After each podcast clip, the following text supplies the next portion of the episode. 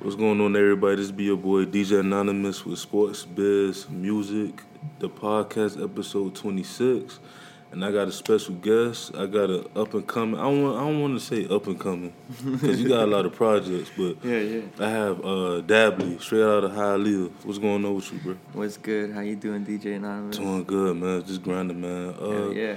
I'm pretty sure that you know you have a, a fan base, you know, but it's still some people that has yet to know who you are, that have discovered you. Uh, so you can know, tell like a little brief, you know, history about yeah, yourself. dude, definitely, definitely. Uh, first off, I actually coined this term like the other day. I feel like the genre of music I make is called soul hop. You Soul know? hop, Soul yeah. hop. You know, mixture of hip hop and soul shit. I can hear that because it's like I said, it's different, you know, from what I heard. hmm And that's what I, I like about it too is that it's really unique. You know, like I don't think anyone sounds like me. But basically, I've been doing this for almost three years, like Mhm. actually recording Mhm. for three years, and I've been doing music like I was telling you earlier since I could remember. I was in chorus in elementary school. Mhm. Middle school, I did musical theater, so I was on stage singing, dancing, doing all that bullshit. Fucking, I joined band in eighth grade, so I learned how to play saxophone, and I Mhm. switched to the French horn, which I Mhm. still play to this day. I get gigs to play and shit, which is really cool. This is like extra pocket money. This was up, man. Yeah, bro. And basically, I've been writing songs since I was in middle school too. So I kind of just like f- made a fusion of everything that I knew, which Mhm. I knew I loved music, but I didn't really know which direction I wanted to take. Mhm. So I kind of started just writing my own songs in Mhm. my adult life, you know? Yeah. Like 18, I started. And I met these boys, SoFlo Records, which we were really low key at the time Mhm. and it was just like five of us and now we got a team of like 15 people you know not all artists of course but like we've got cfo ceo you Yeah. know managing money and stuff because we we do make money Yeah. and it's really cool i mean i don't know if that was detailed enough but it's just I mean- basically a hodgepodge of music So when so um, how old you was when you first started like listening to music and got the love for it? Oh damn, dude! Ever since I was young, super young, bro. I remember I, we used to have this record player in my house. Yeah. And my parents would always be playing different types of music, bro. My parents have a vinyl collection, bro, that is so fucking huge, bro. Crates Mhm. and crates of vinyls. Mm-hmm. And I'd be listening to shit from musicals to Van Halen, Pink Floyd, Yeah. like fucking a lot of rock, like not much hip hop.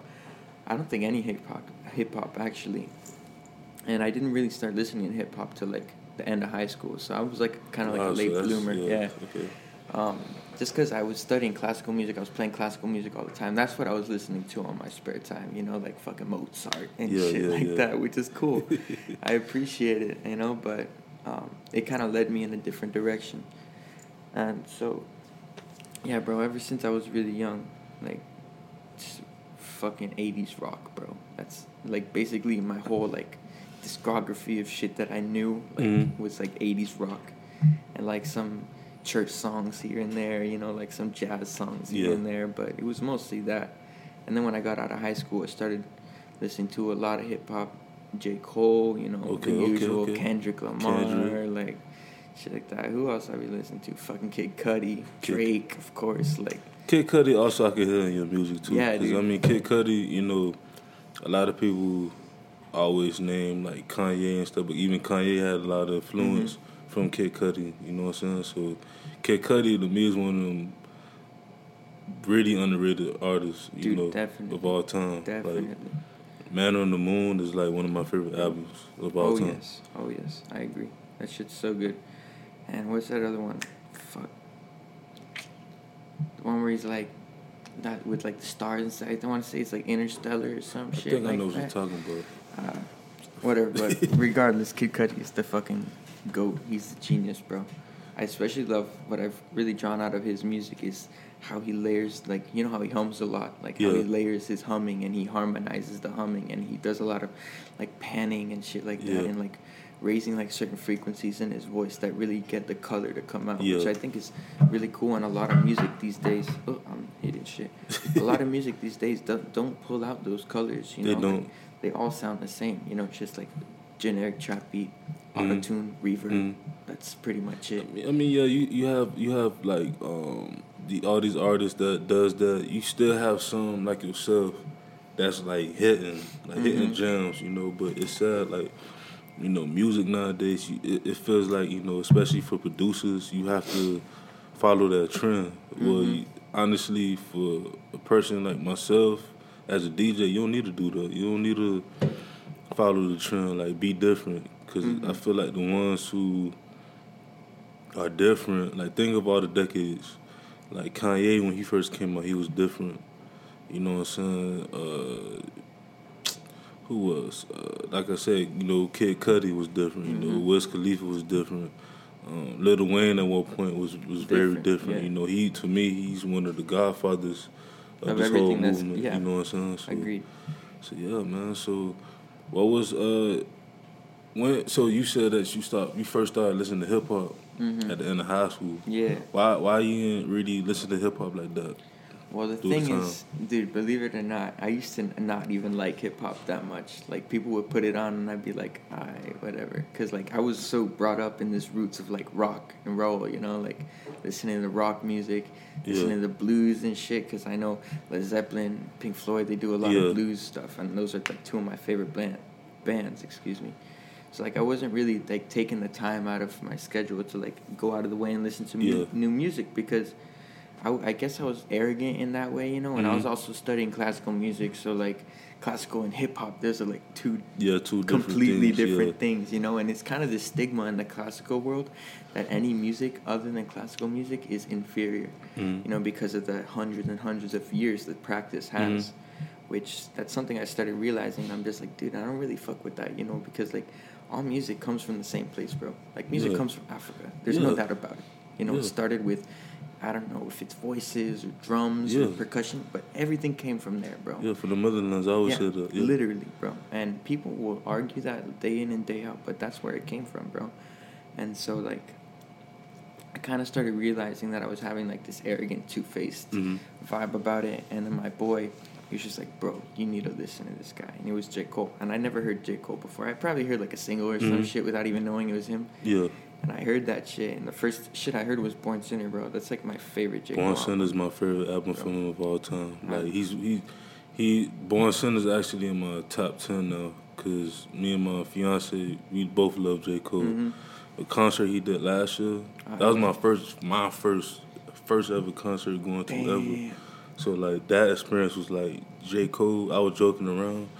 But I was kind of serious. I like J. Cole, my favorite rapper of all time. Nah, bro. Because it's like, so it was my first concert. And he went back to uh, his mixtape days, mm-hmm. Friday Night Lights. Yeah, bro. To the recent um, album he just put up. But yeah, Born Sinner is like a classic, man. That's funny how you say he was your first concert because he was my first concert too, dude. I saw him when he did 2014 on tour. Yeah, like, man. That shit was so good. and like you're saying, he threw it back to like Friday night like yeah. shit. And dude, I think he even took it back to the warm up and shit. Yeah, like, the warm up, all that stuff. Man. It was crazy. But he's definitely like in my top top five. Top I, five. So we we gonna get into that later because I was in that at the podcast. all right, But um, so yeah, you were saying that um, you was listening to J Cole. Yeah. That's how you got into hip hop. And yeah, that's really how I started getting into hip hop. It's I listened to Born Sinner and I was just like, damn, this shit is good. This shit mm. slaps. Like, and I started going through his shit, you know, listening to Sideline Story, the warm up, Friday Night Lights, all that shit, all that good stuff. And then he dropped like a like half a year after he dropped 2014 Forest Hills Drive, and I was just that, like, oh, dude, that album was amazing. Yeah, I love that album. It's really good too. Um, and after that, like I started listening to Kendrick, and I knew Kendrick more just because I feel like Kendrick was a little more mainstream mm-hmm. at that time because um, he had shit like "Bitch Don't Kill My Vibe" that yeah, came yeah, out, yeah. like the Poetic Justice with Drake. Is that with Drake? Well, yeah, yeah, yeah, Poetic, Justice, Justice with yeah, Drake. That's with Drake. And so like I knew Kendrick and shit, and Kendrick is probably my all-time like best, just because I like how versatile he is from project mm. to project. You mm. know, it's always different, and I love the influences he gets from jazz music too. Yeah. I, I, bro, I'm a sucker for jazz. Yeah, Kendrick, Kendrick, well, both Kendrick and J. Cole, they have an ear for music, and uh, I said a couple podcasts ago. I said Kendrick is like the closest to Pac, in my opinion. Mm-hmm. Like he's the closest one that for you know kids that's under twenty one that don't really know about Pac or, or even Biggie, but like more about Pac. Mm-hmm. If if if they listen to they can listen to Kendrick now, but they go back to Tupac, they're like, wow, Like I can see the resemblance and Mhm. stuff like that. So it's like he's the closest. And then J Cole to me, he's the closest to Nas. Mhm. Like. Nas, like I see, like a lot of people should compare J Cole to Jay Z, but I hear more Nas and J Cole. I feel with with well, he has that song too, "Let Nas Down." And you could tell like he says it in the song. He's been listening to Nas since he was a kid, bro. Yeah. And like you could tell from too from the cadence, the way they deliver the Mm-hmm. storytelling quality of it. You know, Mhm. like Jay Z is. They, I mean, they're all from New York. Yeah, bro. So like, well, J Cole born in Carolina, but he's lived in New York for a Yeah. minute, and like. They all have that New York style, you know, like that Mhm. New York quality. You can even throw Biggie in there, dude. They Mhm. all sound similar. yeah. But Now like, Jay Z's the closest. He resembles Biggie. Mhm. You know what I'm saying? But like you're saying, like Jay Z with Biggie, Cole with Nas, Yeah. it's just how it is. And Kendrick with Pac, dude, Yeah. they're both from California. You Yeah. know? like they, it's. I feel like where you are located geographically has a lot to do with the sound you're making, Yeah. bro. And like you could say from here, everyone from Florida, bro. Everyone from Florida has some crazy sound, some different Yeah. sound, you know, that you never heard before. Yeah. So that's when people are like, oh, they're always from Florida. They're always from Florida, and bro, and that's where a lot of the new music is coming. Yeah, you but know? you know, you gotta, you know, it goes back to you know, Trick Daddy. You know, Miami was always known for like beauty, booty music and stuff, and also disco too. Back in the day, like way back in the day. But Trick Daddy was that first artist. Him and JT Money was them artists that you know was about lyrics. Mhm. You know, in the music. You know what I'm saying? Even when it was like up tempo music. So I feel like with them, you know, you could hear a lot of influences from every, you know, artist from Florida, you know what I'm saying? It Mhm. just we all we, we you know, all, all of y'all have y'all, y'all different type of flows, but you could hear bits of Trick Daddy and JT Money and Mhm. everyone's lyrics because of they was the first they was the first ones to, to be like, you know what, we lyrical, you know, because they had a lot of influence. You remember, um, Miami didn't really have hip hop down here. Mhm. Like you know, from my mom and them just always telling me it was always either disco, uh, gospel mu- music, um, you know, like uh, R and B and stuff like that. They didn't really have hip hop, so we had to. They said they had to listen to artists from like New From York here, and yeah. like the West Coast and stuff like that. So like when they came out and stuff, and you start seeing that change, like Rick Ross's, the Pitbulls, the Trinas. Mhm. Now you know the the icebergs and things like that. Now y'all generation, you know, with the the um little dreads and things like that. Like it's it's you it's still you can still see that trend, you know, Mhm. going. You know what I'm saying? And I just want to say, like, shout out Iceberg. I don't Yeah. think he gets enough credit, bro. Iceberg, you know, we me and my me and my friends we had this discussion because when I was in high school, when we was all in high school, Iceberg was like the man. hmm And he still is. I just feel like I know what he's trying to do. I think he's trying to be more like a, a Nipsey Hussle tech now. Like he's Yeah, want to yeah, stay independent. But like to me, I feel like every time I look back at like Iceberg should have been like Kodak. Yeah, bro. Like, Right? He shouldn't have had that same that same uh how you call it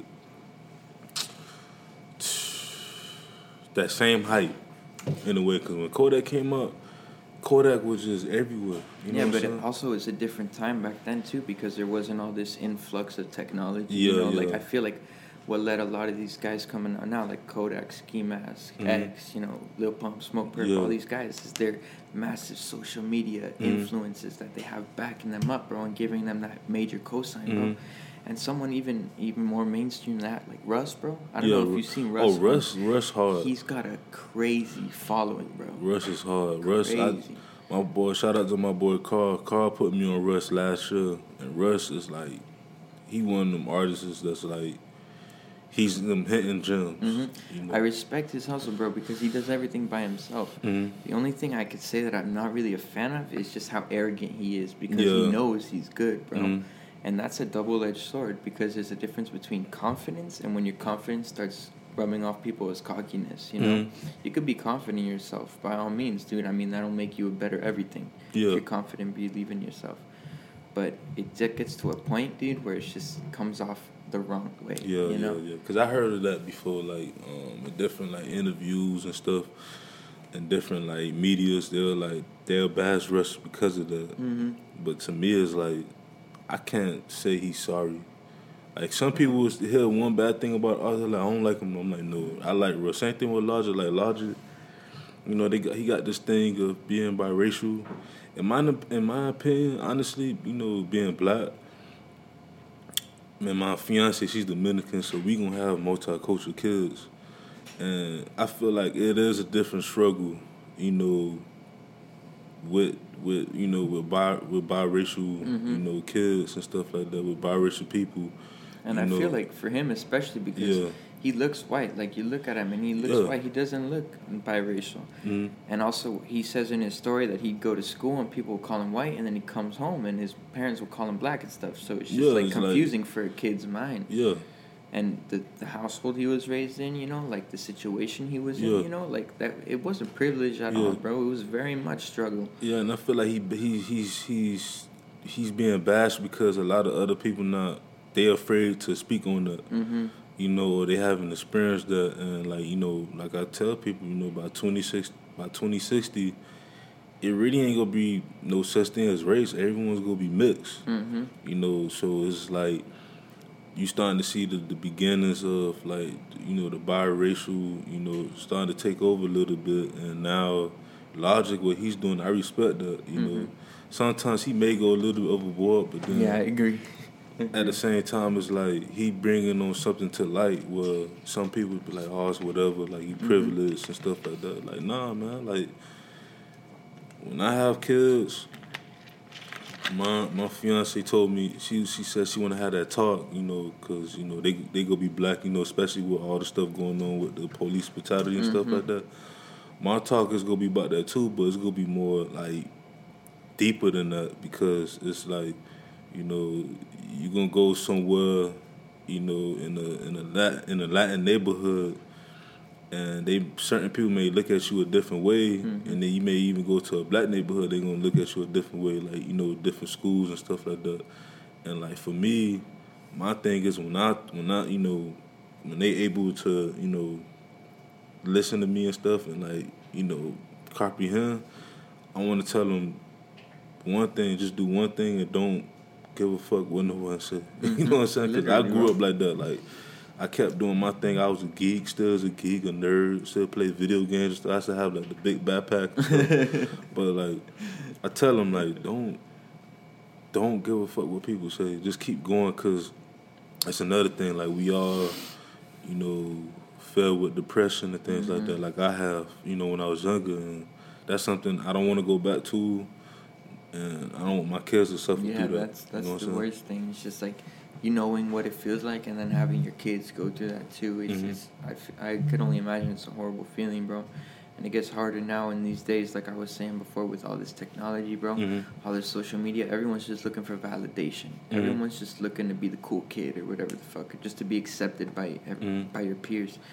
And of course, it helps. It helps Mhm. a lot if you have friends and you're accepted and you're seen as a cool person. But at the end of the day, that doesn't really matter, bro. What matters is just the quality of person you are. You know, how good of a heart you have, how good of Mhm. a mind you have. You know, like, are you willing to?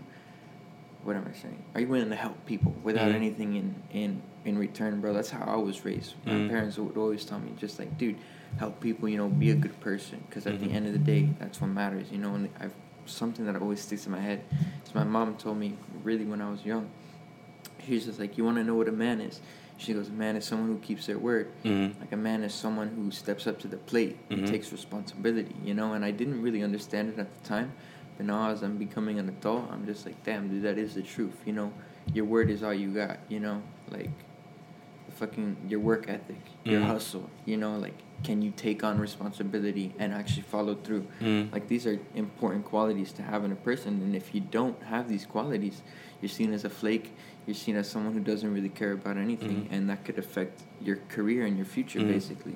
So it's really tough because all these kids, they're growing up and not, and their parents aren't teaching them that, you know, Mhm. and they're just looking for the likes or the this and that on the internet or this and that at school.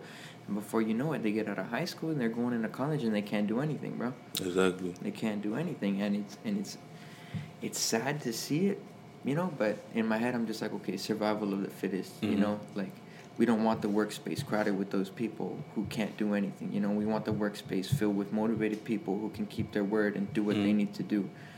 And that's kind of what I like about rolling with these guys. I mean, there's a lot of different reasons I like rolling with SoFlo, but Yeah. I feel like we all have a pretty good work ethic, you know? I mean, of course, it's a lot of us, so it's hard to kind of like find a happy medium for everyone to, at the pace to be moving at, you Yeah. know? But once the pace is established, it's definitely, definitely motivational and what's the word? Inspiring. Inspiring, yeah. Motivational, inspiring, and it just helps us all like move forward Yeah. which is really really dope because I, I bro I've worked with people who just have horrible work ethic you know who Mhm. can't do anything like bro when I was studying music performance, fucking, it was very simple, get your music, practice your music, learn your Mhm. music, come back to rehearsal with your music prepared. Yeah. You know it's common sense, but these people wouldn't do it. You know when you're when you're playing in groups of like five six people, Mhm. you know like if someone doesn't practice, it's such a hindrance on the group. You know and it's a demotivator and that was ha- what was happening to me. Like people wouldn't be practicing, and it, I just stopped going to school. You know, like I s- stopped registering for classes. You know, I just stopped doing all this shit, and it it sucked. And I had to come to this realization. It's just like, dude, okay, this isn't working out for Mhm. X and X X reason. Sure, you could blame other people, but you could blame yourself too. Mhm. You know, and I blame myself for just not continuing and just doing it. You know, and stopped going to school and shit like that. So that's really where I picked up the ball with this, and I'm also changed my major, which is good. So like I'm Mhm. actually studying something that I'm doing on a regular basis, you know, like every day, and something that I feel like not only is a more profitable Mhm. market, but also something I'll enjoy doing more, you know, Mhm. because I'm not stuck behind an instrument in an orchestra or whatever the fuck, wearing a fucking Yeah. penguin suit, like. yeah, you more you more broad with it now. You could do anything. You know. Yeah, bro. If I wanted to, I could manage an orchestra Mhm. with this knowledge. I could manage an artist. You know, I can create a publishing company. I could create a fucking record studio if I Mhm. wanted to. Which is that's kind of like a goal of mine. I do want to have a recording studio, like hmm when I can. Yeah, know, we all. That's all our goals, man. I've been, that's been my goal since I was in high school. You know, to have like a, a record studio, record label, and Mhm. stuff. It's something I'm still passionate about. But as I got older, um, marketing was like something that I fell in love with. You know, especially like in MySpace days. And Oh yeah. yeah, for real, like. If y'all don't know about MySpace, MySpace is like if it wasn't for MySpace, it wouldn't be no Facebook, no IG, no Snapchat, no none of this stuff. But it forced me to promote myself. You know, it forced me to do Mm-hmm. that. Um, so yeah, man. Uh, so what was what was your uh, your first track that you ever recorded? Oh, the first track I ever recorded. Oh damn. I don't even have this, and every time I I, like, I think I have it like backed up on a computer somewhere. But every Mhm. time I hear it, I'm just like, dude, why did people let me put this out? You know, because like I feel Mhm. like that's how it is with everyone. You know, your first track is always Yeah. just like, "Ugh." but um, it was this track called "You Thought You Knew," and I did everything. I did the whole arrangement. I fucking played the drums on it, played Yeah. the keys on it. I did everything on it, and this is back when I had like like stopped going to school and I was just like, okay, you know, I'm I want to like try to do this shit for real, you know, and record this Yeah. shit. So like I bought a USB mic, you know, I had it there. It came with this program called Sonar. Yeah. Because I, I didn't have a MacBook then, but I do now. Mhm. And fucking I'm setting it up or whatever, learning how to use the microphone. I make this arrangement. I write the words, dude. And it was, it was crazy, dude. It was just like this crazy song, not in a good way, like in a bad crazy. Like it, was, Yo. it just went from one end to. The, all over the place, bro. And I fucking I recorded and I was so proud of it, bro. And I'd show people like, and they'd be like, "Okay, like that's cool," and I'm just like, "Damn, bro, like fuck." It was it was tough, and Mhm. when I put that out, I was kind of like not motivated, you know. I was just like, "Damn, dude, like I'm not as good at this as I thought I was," you know, because like I was still coming off of this arrogant mentality from playing instruments, you know, Mhm. because bro, i I'm very talented. I'm not even gonna try to like toot my own horn or anything, but Yeah. like I'm a talented instrumentalist, you know, and I've I've played all types of gigs, you know, done this and that. Can read music really well, super proficient, Mhm. and so like that arrogance was coming on to like the realm of like writing music and recording music. 'cause, Yeah. dude, those are two completely different things, you know. Mhm. Like, sure, I could write a melody, but try writing words on top of that melody that makes sense Mhm. that people can relate to, you know, Mhm. that you can enjoy yourself. And I feel like that's a big part of like writing music, you know, it's like those three um, properties. and it was very difficult for me, and that's why people didn't like it because I didn't have that quality that was just like sticking with people. You know, they was just kind of words thrown on a paper, you know, recorded with a microphone Mm. or whatever the fuck. So that was tough, and I recorded a couple more. Made the beats for those two. I mean, the Mm. beats were okay, but like the reason they were okay is because I was just pulling loops and I was yeah, just yeah. make, I wasn't doing it from scratch. And then I met the SoFlo guys, and me and my boy James, shout out to James, Mhm. uh, we recorded this track called No Hurry, which is like my first time, like, okay, this is actually decent. I could listen to it yeah. today and I'd be like, ah, it's not horrible. You know, it's not too bad. So how, how how how old you were when you first met them? I was 18. Eighteen. So 18, okay, so you.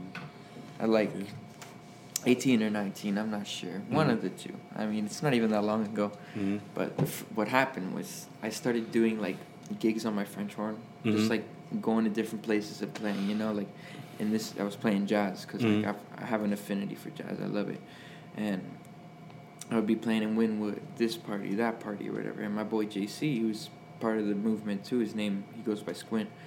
Um, he was throwing this party for a homie of ours, a Mhm. girlfriend. It was like a masquerade party and shit. It was Mhm. super lit, super fun. But he's having like live music, and I was just like, dude, let me play my horn there, or whatever the fuck. Yeah. So I pulled up to the sound check, you know, setting up, and I met these SoFlo guys, and I'm just like, yo, what's good? Mhm. Whatever the fuck. I did my sound check, and I left. Excuse me. And I came back to the party, did my thing, and then when they came on to perform, I was just like, dude, what the? This is crazy.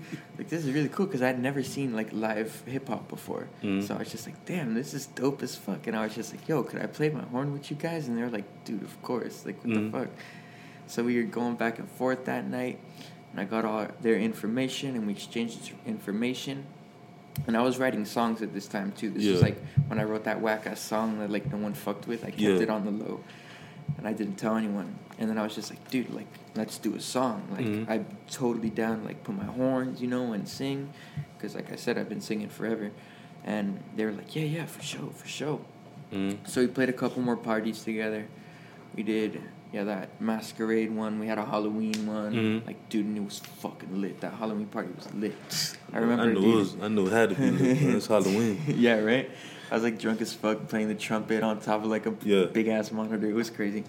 And yeah, we ended up linking up and putting out that song like at the beginning of the next year, which was I think 2016, 2015, something Mhm. like that. So been a minute, and ever since I put that song out, I'm just like, okay, I actually want to like write songs, you know, Yeah. do this shit. So I've been doing that since, and I'm a lot of projects in. Like I was telling you, I deleted a couple, but Mhm. I got so many projects. I'm kind of just like, Yeah, because the I'm first laying one that you um I seen you did was Paradise.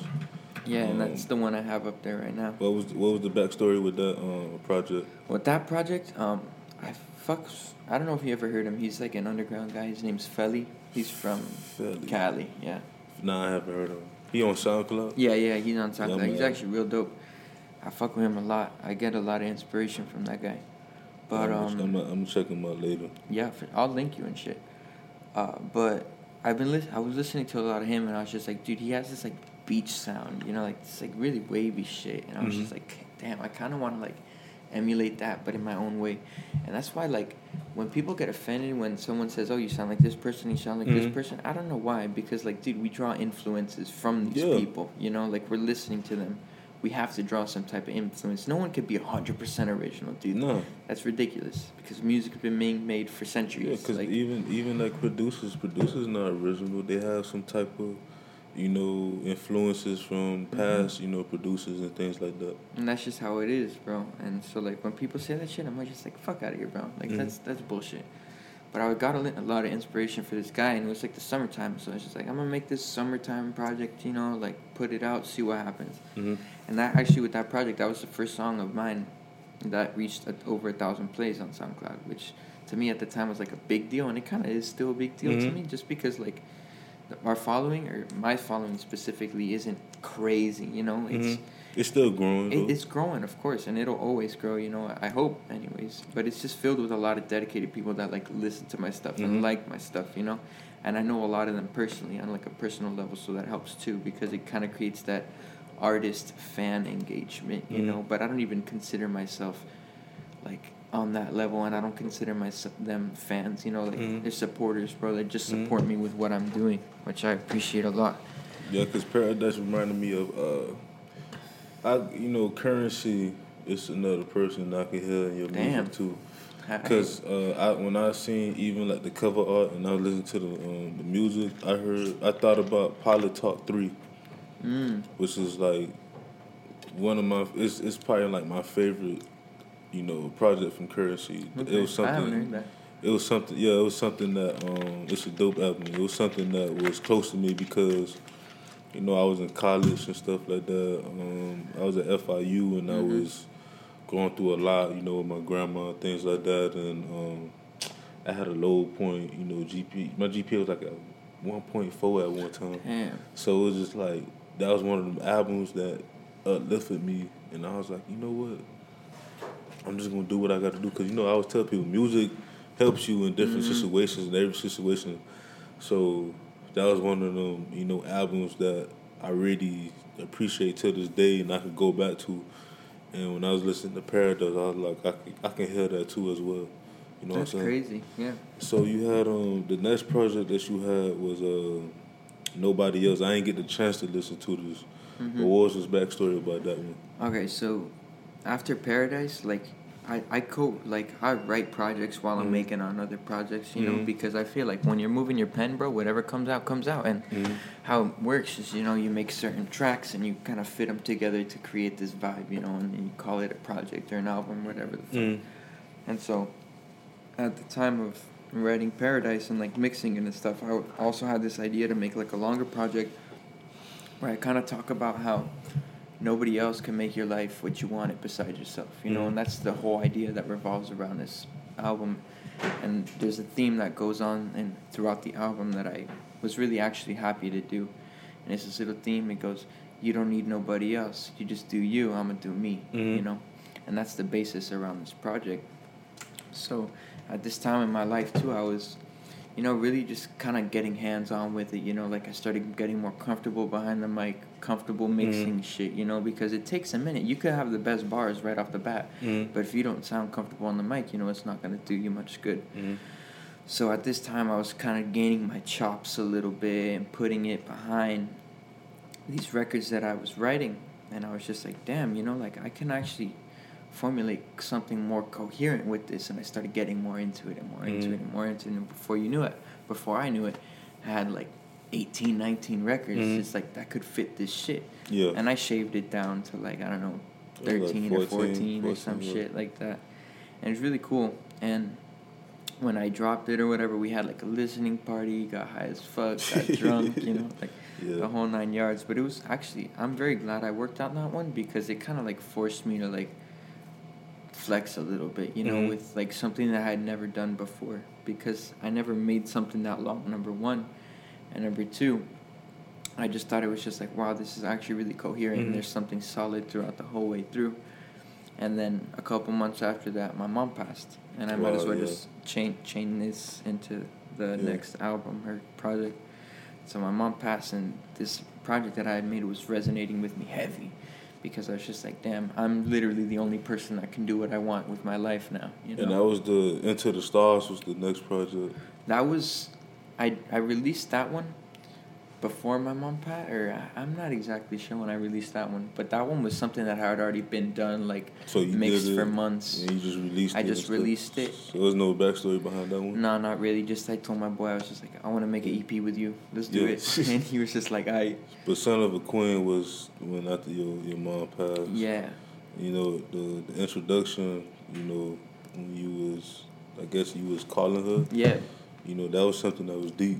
Oh yeah, you know I'm definitely. saying? I remember when I recorded that too. I was, cause it happened in real life. I I went to this seminar Yeah. like a month or two after it happened, and this the the guy who was leading the seminar, he was just like, you guys need to like make amends with people that you haven't made amends with in your life. And I was Mhm. just like, damn, dude, I gotta give her a call, even though I knew no one was gonna answer the phone. It was gonna go straight to voicemail because like she's not here anymore, you know. Mhm. So I called it, and I was basically that conversation. I was like bawling on the phone, like fucking crying, you know, like Mhm. being really vulnerable. And then I thought about making this project, you know, Cause like every like you're saying, dude, music makes you feel a type of way, Yeah. dude. Music can get you out of the worst slump in your life, dude. And that is true to me, a hundred percent. Something that one of my professors told me a couple of years ago. He was just like, music is like taking a piece of heaven and bringing it down Yeah, to earth, it you know. And it's crazy. Ever since I heard that, I'm just like, whoa, dude. Mm. Like this is some next level shit. And so I was just like, damn, I want to make something that I can resonate and feel, you know, and have other people feel too. And I was really, really vulnerable in that Mhm. moment, you know, like bro. Every time that I, if I'm playing my SoundCloud, every time that song, that introduction comes off, Mhm. I always skip it because I know like the power and the impact that Mhm. it has, you know, and I don't want to be put in that moment again. But I remember when I was doing it, I was a little skeptical because it's just so, Mhm. so real, you know. Mhm. But that's kind of what I wanted to like bring people into this shit. It's just like, dude, I'm not joking about this. This is serious. Yeah. This is legit. Because I remember when I started telling people, people were like, nah, dude, you're joking. Like, there's no way. And I'm just like, no, dude, I wouldn't fucking joke about something Mhm. like this, you know? So I kind of wanted to set that tone and that boundary right there so people realize that I wasn't fucking around, you know? Like, I'm not Mhm. joking this time around. Because I had released a lot of projects and a lot of singles, you know, a lot of hit or miss type shit. Mhm. But I wanted this thing to be like the actual, like, dude, I'm fucking serious. Mhm. Like, I'm not joking. Mhm. And I think it came out, turned out pretty well. Like, I really like all the records on there. You think it was it was really it was it was really touching because like um, my grand my grandma I always say you know my I'm, you know I have my mom and my dad, but my grandma was like my rock. You Mhm. know, and even before before she passed, I had an auntie that I was really close to, and like when she passed, it was hard. So yeah, like bet, you know, to today this morning when I was taking a shower, you know, I was just visioning like, you know, me with my grandma, you know, as I you know, as I am right now. Mhm. Just, you know, you know, like messing with her and stuff, you know, come in the house, you know, see how she doing and things like that. And, you know, sometimes, you know, you have to reflect, even though sometimes it's kind of hard, because like, my, my fiance, she just, her, she just um, lost her grandfather like a month ago. Oh, damn. You know what I'm saying? I always tell her like um it's it's gonna hurt. Like my grandma been going for four years now, so it's still gonna hurt. But through time, you have to just reflect on the on the good Mhm. things, you know, and, and and and you just realize any achievements that you've done or anything that you're doing, just know that you know they're in the and they in a, even though they're in another place, they're not here physically, they're here spiritually. Yeah, and they're You know always saying? giving you their blessing no matter what. And that's something that I I remember after a show that I did. Um, my brother, my younger brother, always comes to the shows. Like Yeah. always, he's like my number one supporter, and my Mhm. girl too. Mm-hmm. And we know this girl from band in high school Mhm. that her mom passed away when Mhm. sh we were in high school, and I'm always just like, damn, dude, I'm so glad that hadn't like that is not me, you know, in that situation, and then it actually happened to me. Yeah. And this girl like is a good supporter of us too, so she came out to the show, and she just gave me a hug after we performed and stuff, and she was just like, dude, anything you need to talk about, like I'm here, you know, like because we have that connection now, you Mhm. know, like not a connection that necessarily is good or whatever, Mhm. but she gave me a lot of knowledge, you know. She's she's telling me basically what you were telling me right now. That it's always gonna hurt, bro. Mhm. It's it's never gonna go away. No. Think it if you think it is, you're playing yourself.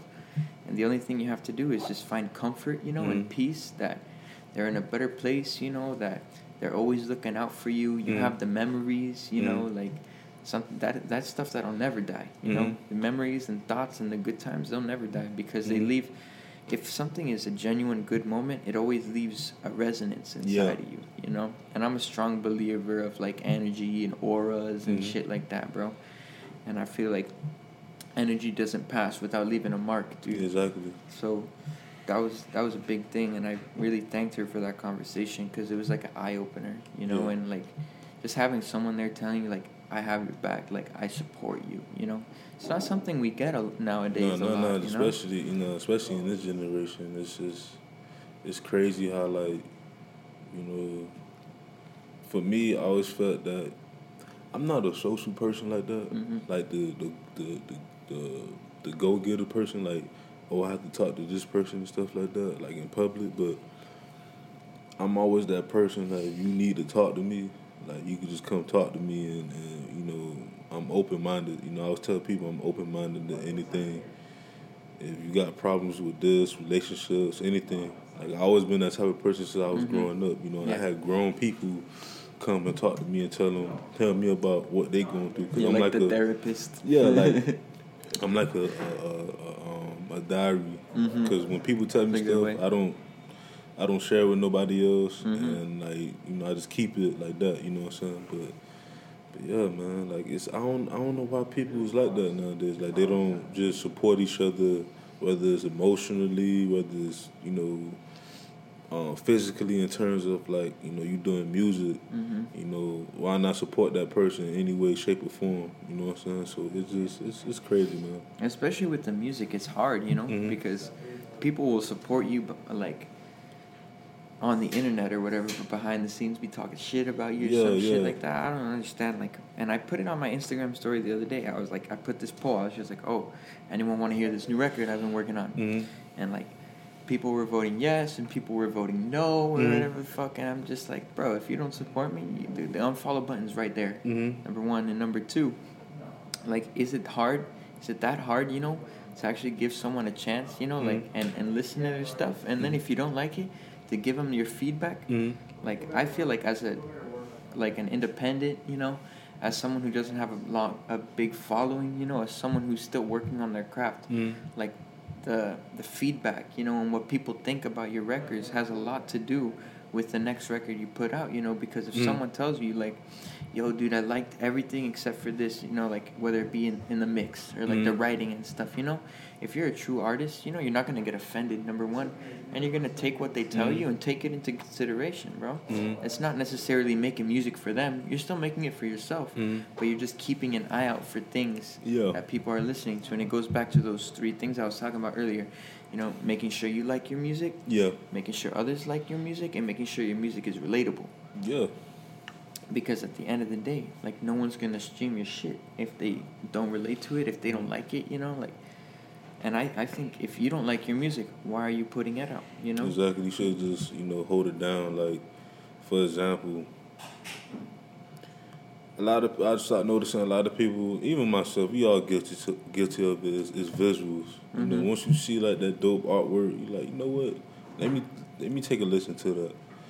Um, but also too, it's a lot of hype beats. Like I feel like for you, for you, W, once you grow, you know, once you hit, you know, the billboards and things like that, because I believe you will.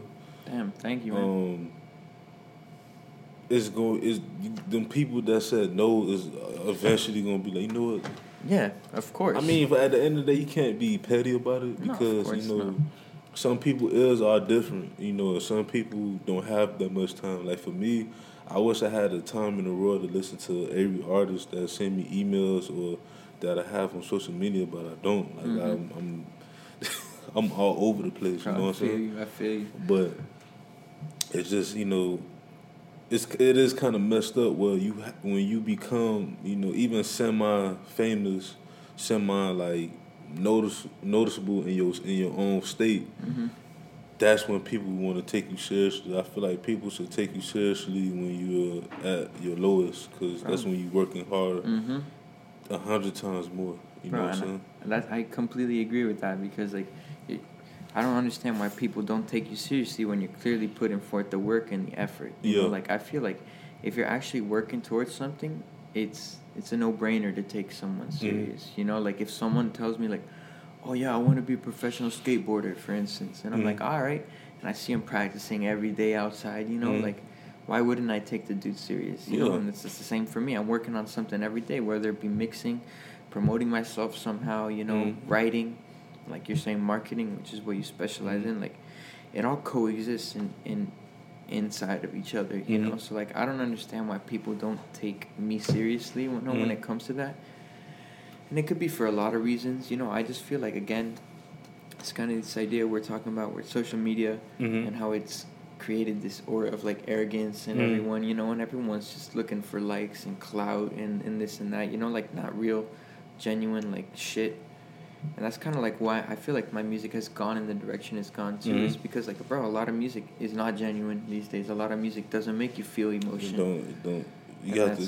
Sometimes you have to either look through so hard, like, or you have to go way back in the day Mhm. to get that feeling. And you shouldn't be like that. I mean, like I said, you know, artists like yourself, you know, it's it's it's it's a handful of artists, you know, especially down here that I can just listen to and and get that different emotions, like feel good, you Mhm. know, excitement, you know, kind of, you know, you want for music, you want your audience to have different types of emotions, different types of moods. Yeah, bro. You know what I'm saying? Cause it, it's like a DJ. We always say you want to do the the pick up, go down, pick up, go Mhm. down, pick up. Cause when you pick up, you know it's that crunk music and stuff like that. Trap music when you go down, it's more lyrical and or Mhm. more like R and B and stuff like Yeah. that. And then you want to pick up again, cause you like seeing that that that roller coaster. Like Yeah. you wanna you for me, I always felt like as an artist, your main goal is to have reviews of people saying like this album had it was like a roller coaster ride. Like this album had me excited, had me down because of you know it, it it helped me reminisce about certain things. Mhm. It, it it made me happy and stuff like that. You want a project that's like can do that to a person and they can be like, I want to listen to this again. You know what I'm saying? Like it's it's it's it's crazy, man. I mean, some artists say that it's it's getting better, which is uh, to me, in my opinion, it is getting better, but it still like- need a lot of work. Yeah, it definitely needs a lot of work. A lot of work to do. Um, don't you, do you do you think that social like we we said social media has a big part of it, but you Oh, yeah. really think that social media really is the only reason why you know people don't take people seriously or Yeah, honestly, Mm. because like, bro, I'm not the type of person to post everything on social media. You Yeah. I think that that's just feeding the sheep or whatever, like Yeah. feeding the chickens, bro. And that has a lot to do with it too, because like people think you put every move of your life on social media. you don't have to. Nah, bro, you you don't have to. I mean, it's better not to. You Mhm. you let keep them guessing for your next move or whatever Mhm. the fuck, you know, like, and so when people don't see you like posting on social, like for instance, me and my girl, let's say I don't post on social media for months, like a picture of her and I on Mhm. Instagram or whatever, fucking she does the same. People are gonna think we broken up or some shit like that. You know, it's it's not the truth. Yeah. Just because we don't put it on social media doesn't mean it actually happened. You know, like we're just keeping low key. You know, doing shit by ourselves. You know, we don't have to share our lives to the world, and you know it's easier to not do that when you're independent. Like as if you're signed to a major label. Mhm. You know, that's kind of like goes into your marketing. You know, like you Mhm. kind of need to be active on social media Yeah. just to let people know what you're doing. But like for someone like me who's trying to stay you know, humble and not low key about my music, but I'm not trying to like give away all my cards, you know, because Yeah. I got a full hand. Like, it's better for me, and I think people see that as a sign of like, oh, he's not really serious about Mhm. this, you know. And not only that, but bro, in Twitter, everyone makes music on Twitter, bro. Everyone makes music on Instagram. Mhm. Everyone makes, bro. Since me and my boys started doing this music shit, people from our town, bro, are come up to us, yo, record me, do this, do that. I Mhm. want to write, I want to do this, and it's just like, it. I was surprised at how many people like actually started doing it after Mhm. we did it, and I feel like that's how social media is too, bro.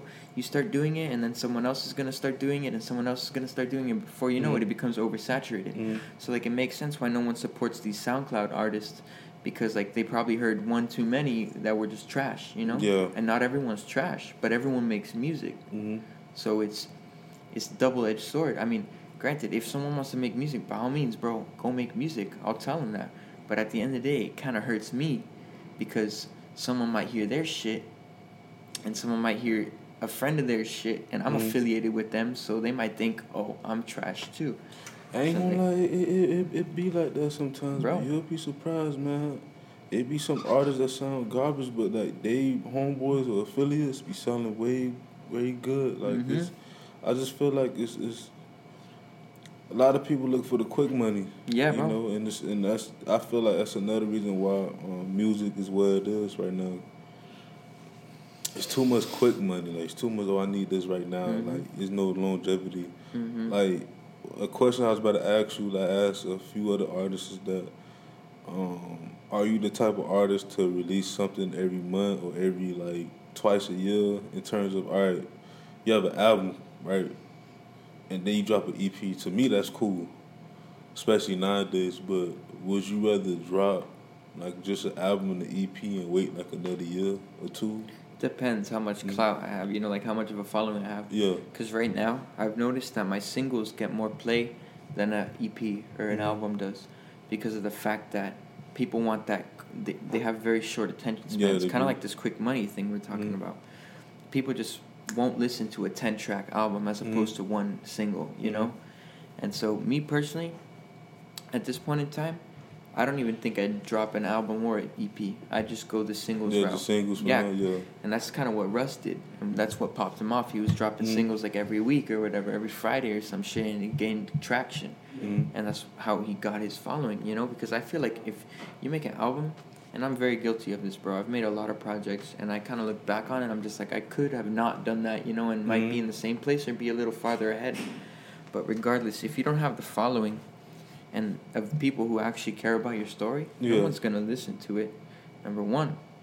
And number two, if no one's going to listen to it, why bother even putting that much energy Yeah. into a coherent project when you could put as much energy and get 25 singles out of it, you know? Yeah. And have those and stack them up, stack them up so you can release one every two weeks or some shit, one every week and Yeah. gain more following like that. Yeah, cause I feel like, especially with streaming, I feel like um, singles is the best way to start off right now. Mhm. Especially like you have a single, and that single could be in the billboards. You know what I'm saying? Yeah, and bro. then once I feel like, like for example, what Cardi B did, I think what she did was uh, a great way, a great blueprint to do things now. Like she came out with singles, she was featured in different songs, and then people came Mhm. to the point like, "Where's the album at? Where's the album at?" Because she did two mixtapes too, but those Yeah. mixtapes. So, like, where's the album at? Now she finna drop the album next Friday. So it's just like. I see what she did, and there's a few like you said. Russ did the same thing. Yeah. You know, there's a few of the artists that done it, and now they're successful. You yeah, know what I'm saying? dude, So- definitely.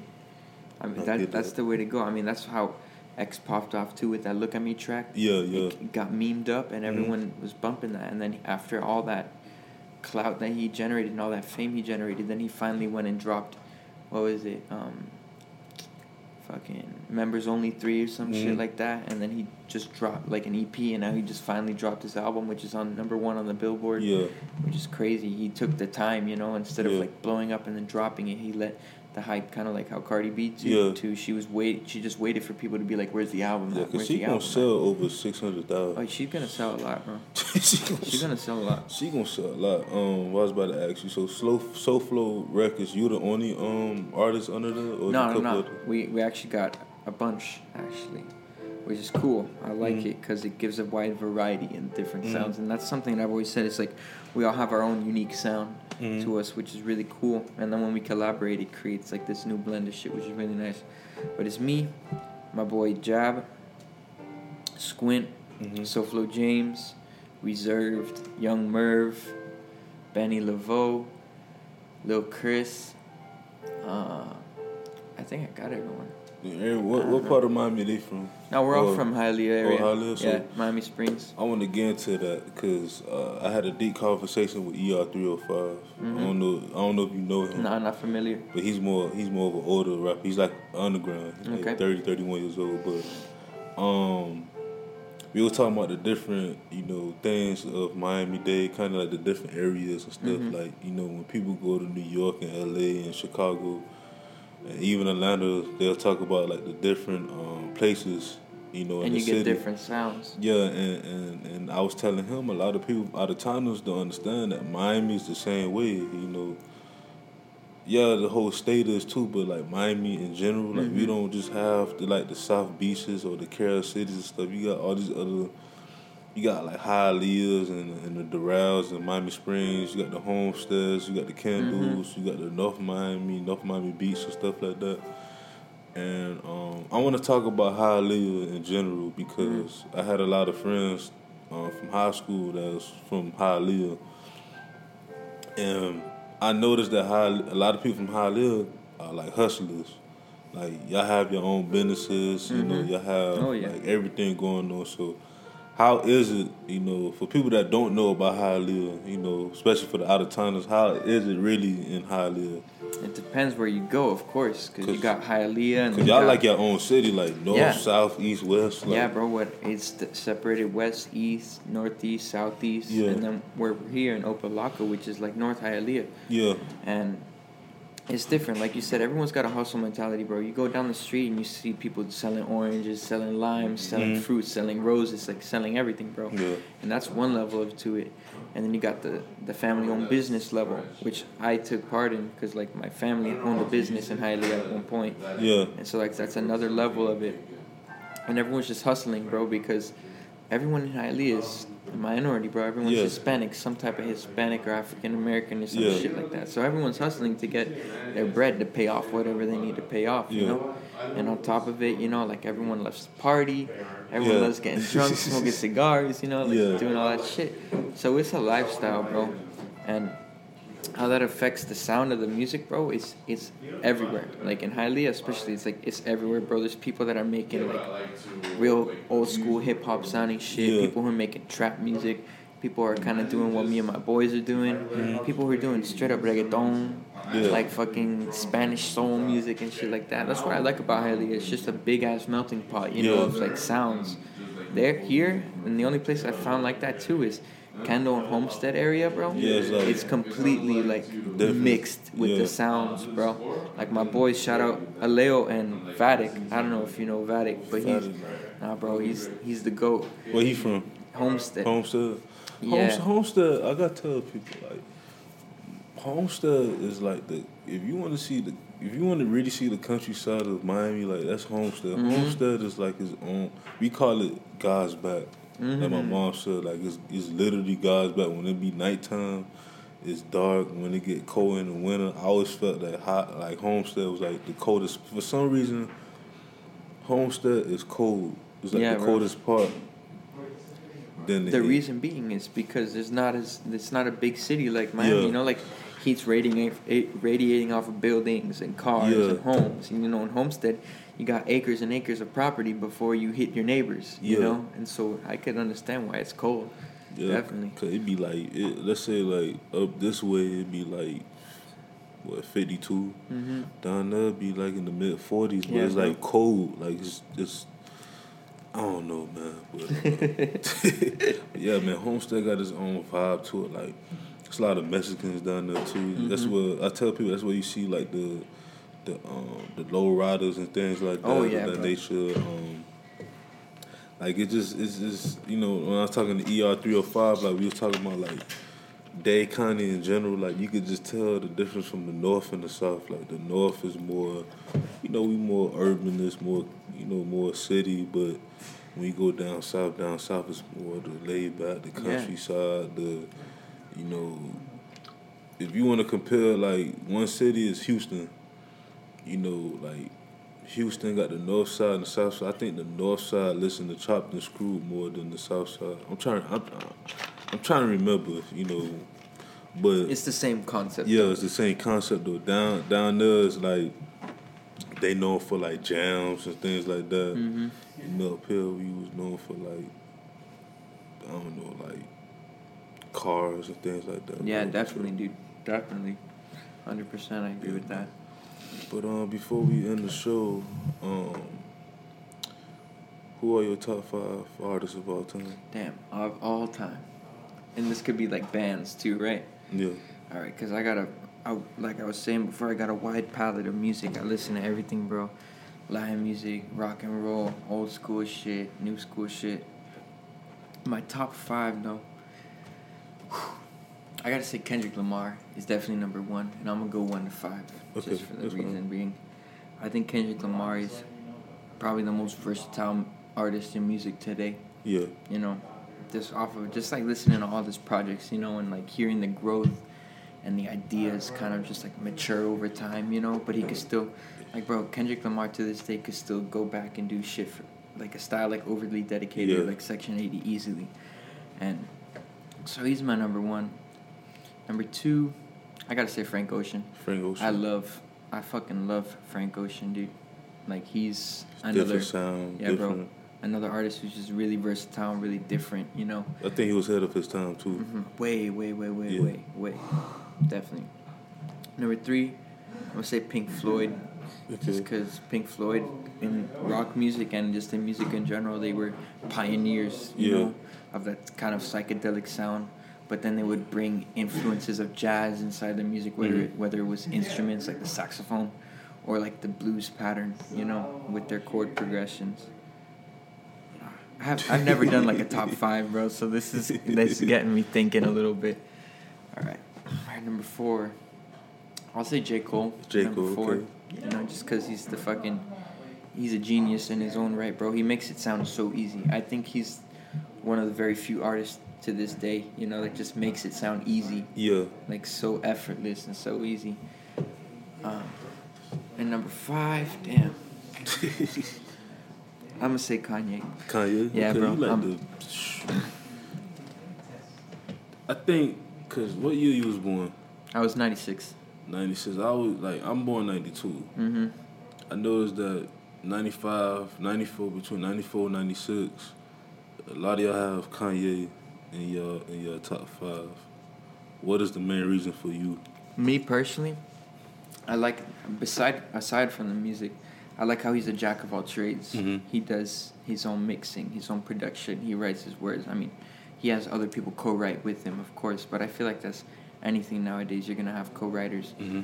But musically, kind of like um, Kendrick, I like how he's developed over the years. You know, and he Mhm. didn't let new advances in technology and sound hold him back from the shit he was spitting. You know, in uh, college dropout and shit Mhm. like that. You know, like because college dropout, as opposed to Life of Pablo, it's like two different. Yeah, things, two bro. different two things, yeah. completely different things.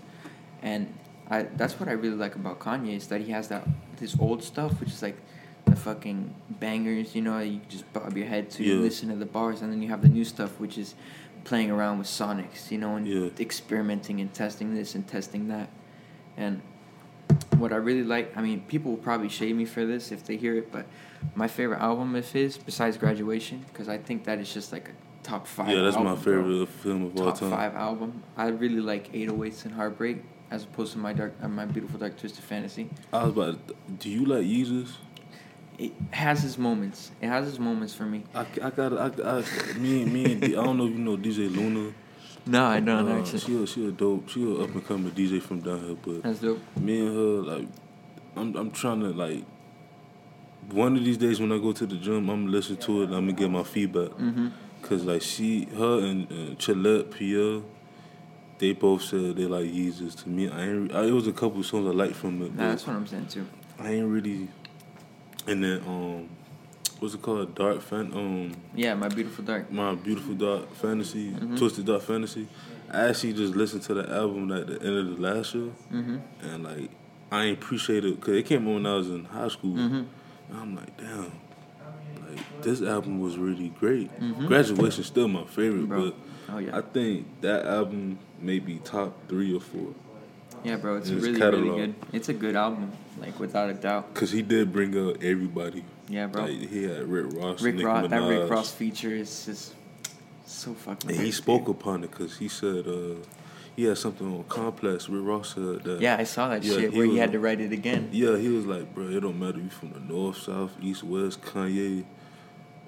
Like he brought out the best out of you. Mm-hmm. Like he brought that sound, you know what I'm saying, out of you. You know what I'm saying? And And that's something that I've heard a lot, like from a lot of different people. You Mhm. know, it's just like Kanye brings out the better in you, Yeah. you know, and I feel like it's just that artistic mind that he has, you know, and not only does he do music, bro, but he does clothing too. yeah, Like, and he he's very successful Mhm. fashion designer. And like, how many people in the rap industry can you say do that, or in the music industry in general? You know, only person I can really think of is like Rihanna yeah, Rihanna. with like Fenty, and that's about it yeah, on my list. So I don't know. I just feel like Kanye is a very, very, very smart man, and he gets a bad rap a lot of the times, you know, because Well, he's not afraid to speak his yeah, mind. he passionate about what he Yeah, do. You know, I course. can't really knock him about that. Um, So Mhm. where you see yourself out of ten years from now? Ten years from now, hopefully touring, bro. Yeah. right? Like, I really want to do that. I mean, like I mentioned earlier, I want to have a studio, you know, Mhm. but like I have a studio now, but like a more legit, legitimate studio, you know, like that I have like not in my bedroom, you know, Yeah, because that's yeah. where I do all my shit. I record it all in my bedroom, mix it in my bedroom, you know. You Mhm. can only get so far with that because I mean, the, Mig- the Migos did it. The Migos Yeah. did it in their closet. Of course, You know and I'm? I'm not saying it can't be done, you know. But for me, I don't know. I just kind of want to have like that professional ambience and vibe, you know, when I go in to record music, not just like putting on the headphones and seeing like my laundry in the bin Oh yeah, there, you know. I feel you want something that's like you can just see That like, gets me in the vision there and zone. Stuff. Yeah, I you get know? what you mean. But um, any shout outs before we uh close out the podcast? Yeah, bro. I was like thinking about this too. I was just like, yeah. Let me shout out all the SoFlo records, the SoFlo boys, fucking Guava Gang. You know how it is. Young Kyle, fucking bitch ass bitch Kyle. Uh, you know Vatic, Aleo, and that whole gang from Kendall, Homestead area. Arzu, Cash Kemp, whole VCR records, Baby G, fucks with you. My boy Street Wolf in Manchester, gotta love him. Uh, T Clips, fucking Jones, everyone I did that cipher with. Uh, yeah, and just anyone listening to this shit.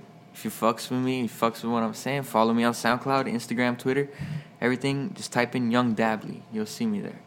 Yeah, man, I appreciate you coming on the show, man. Thank you, welcome DJ. I to appreciate the, it. Welcome to the Hall of Fame. Welcome to the, the family. yeah. Um, yeah, man. So this has been Sports Biz Music, the podcast, episode twenty six. Um, you can listen to us on iHeartRadio, Radio, iTunes, Vodoo, Stitcher Radio, Audio Boom. Coming soon to SoundCloud. Um, just trying to expand, man. But uh, man, we out. yeah.